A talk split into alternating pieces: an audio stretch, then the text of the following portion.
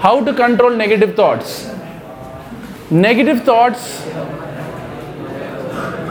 Now, you want to know about overthinking before negative thoughts? Right? That's a very big thing. It's my favorite topic. Overthinking normally happens because you have a lot of free time. Now, when you have a lot of free time, only you will overthink. If you are busy with reading newspapers, if you are busy with reading after your goal, you won't overthink. That's point number one. How to control, next question is how to control your mind. Controlling mind is for the great people, great saints, and all. Don't get into that concept. Easiest is to divert your mind, which means for me, newspaper reading is important.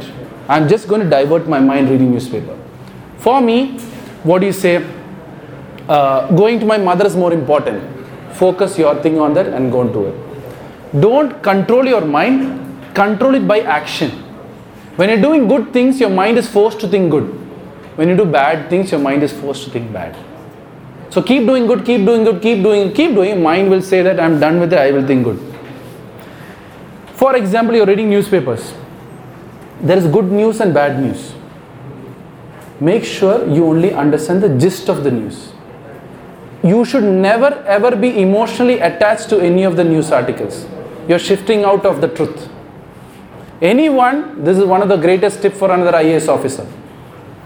Anyone eh, or any news or any situation, you go based on emotional reactions, the truth will step aside. Get this point very clear. If this is one other message, if you really listen and get to know of this, is this message. Never ever do a decision based on emotional. It should be about facts, logic, and truth. Right? Did that make sense? So I was who? What is the question? Who asked me? Negative thoughts.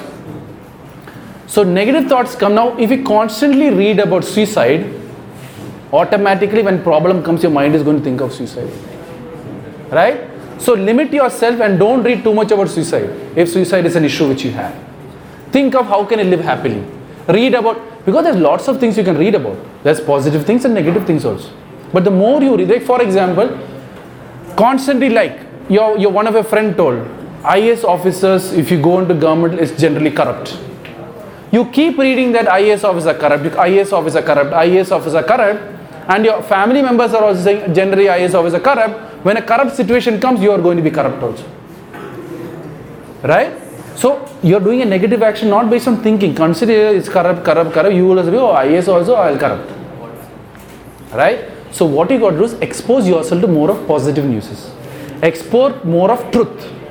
When you expose yourself to truth, negativity will step out.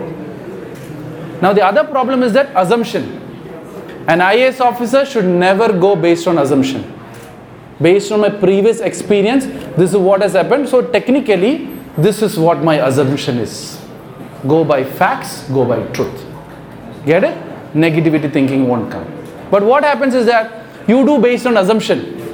Your assumption is wrong. Don't you think again negative thoughts will come? Right. So expose yourself to positive stuff. Read what is good. Keep reading, keep reading so your mind becomes strong. Keep taking actions which is positive. See what is good.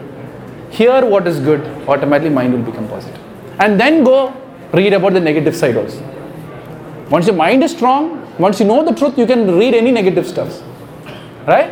But if your mind is weak, don't go and read negative thing now. Did I answer?